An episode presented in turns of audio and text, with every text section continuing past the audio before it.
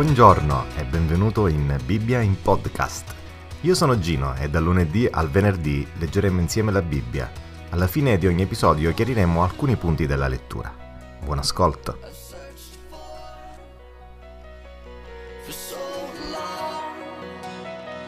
has come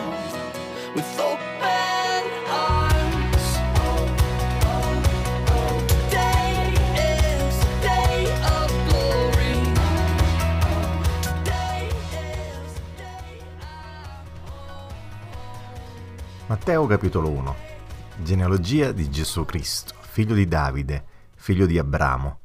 Abramo generò Isacco, Isacco generò Giacobbe, Giacobbe generò Giuda e i suoi fratelli.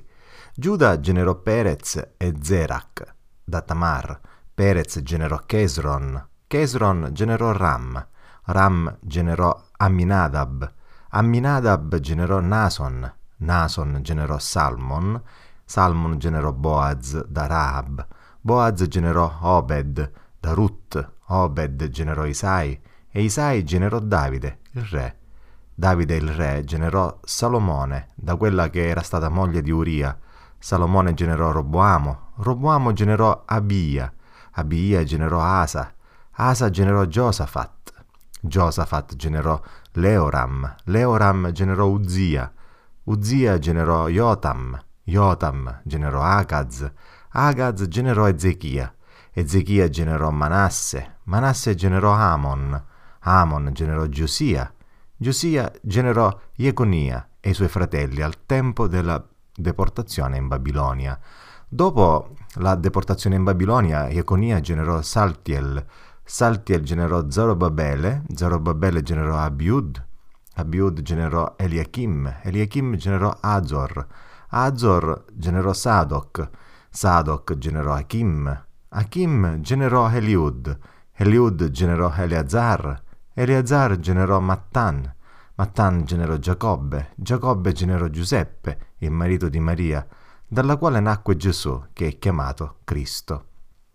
Così da Abramo fino a Davide sono in tutto 14 generazioni, da Davide fino alla deportazione in Babilonia 14 generazioni e dalla deportazione in Babilonia fino a Cristo 14 generazioni.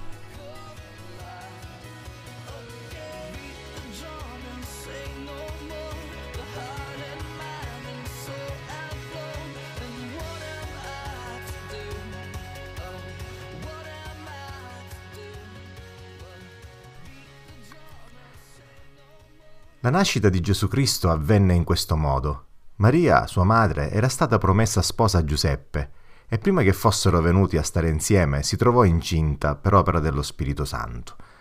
Giuseppe, suo marito, che era uomo giusto e non voleva esporla a infamia, si propose di lasciarla segretamente. Ma mentre aveva queste cose nell'animo, un angelo del Signore gli apparve in sogno dicendo Giuseppe, figlio di Davide, non temere di prendere con te Maria, tua moglie, perché ciò che in lei è generato viene dallo Spirito Santo. Ella partorirà un figlio e tu gli porrai nome Gesù, perché è lui che salverà il suo popolo dai loro peccati. Tutto ciò avvenne affinché si adempisse quello che era stato detto dal Signore per mezzo del profeta.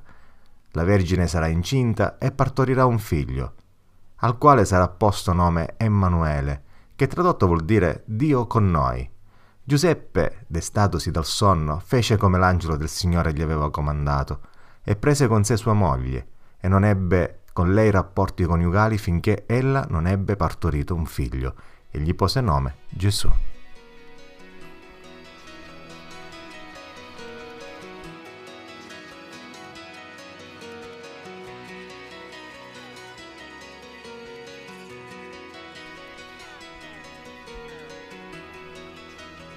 L'intento evidente di questa genealogia è provare oppure evidenziare la linea legittima messianica di Gesù come l'erede legittimo del re Davide.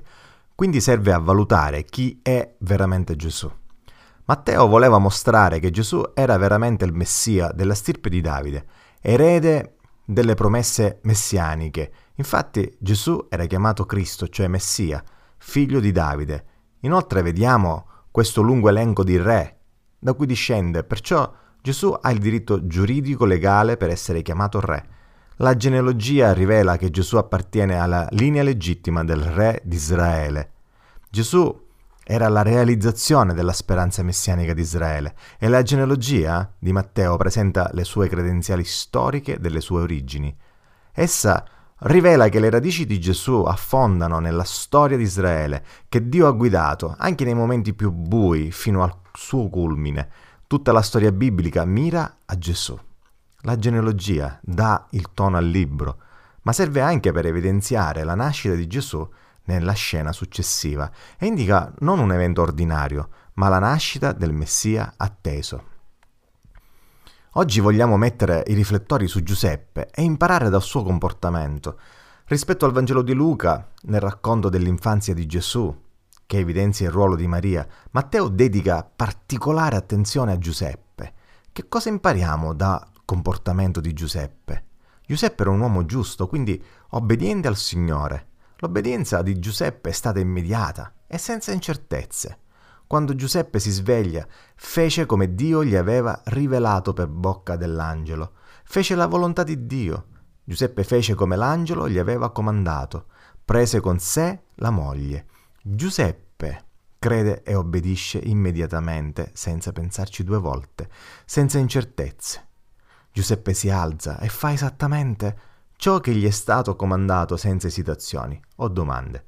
Questo è un esempio per tutti noi discepoli, credenti del Signore. Siamo chiamati a obbedire al Signore senza ma e se. Giuseppe non pensava ai suoi interessi. Per fede fece immediatamente come l'angelo gli aveva ordinato.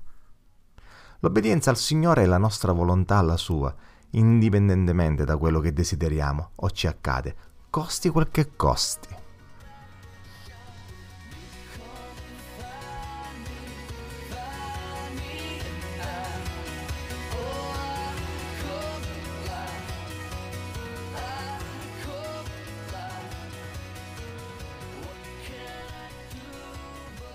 Ciao, io sono Gino e questa è Bibbia in podcast.